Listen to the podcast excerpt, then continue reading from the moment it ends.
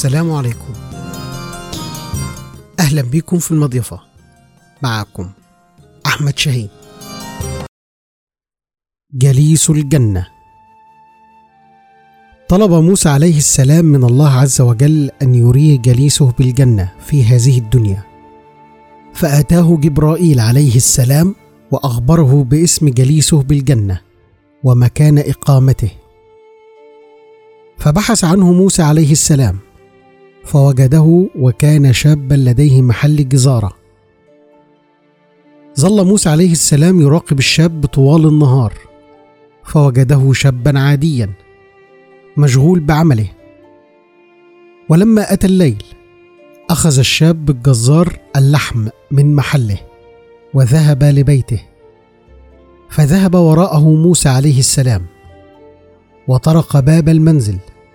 واستأذن الشاب أن يضايفه ويقضي عنده الليلة.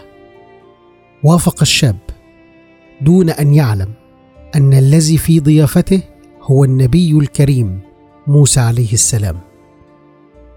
وظل موسى عليه السلام يراقب الشاب فوجد أنه قام بطبخ اللحم الذي أتى به ودخل غرفة بها سيدة عجوز قام الشاب وأطعمها وأبدل ملابسها وألبسها ملابس نظيفة وجديدة.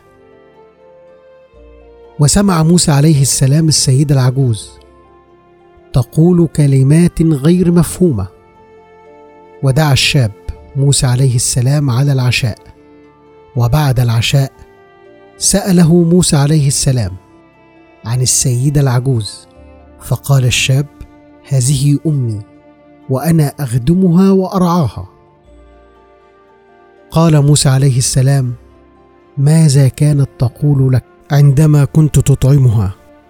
قال الشاب أمي كانت تقول لي غفر الله لك وجعلك جليس موسى يوم القيامة في قبته ودرجته.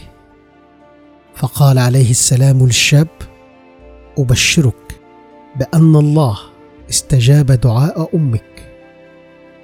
دعوت ربي أن يرني جليسي بالجنة فكنت أنت فوجدتك بارا بأمك وهذا جزاء الإحسان بالوالدين. سألوني أيهما أجمل أمك أم القمر؟ قلت لهم إذا رأيت القمر تذكرت أمي. وإذا رأيت أمي نسيت القمر.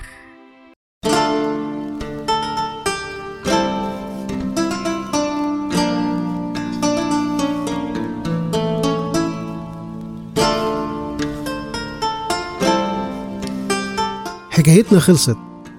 مستنيكم الحكاية اللي جاية في المضيفة.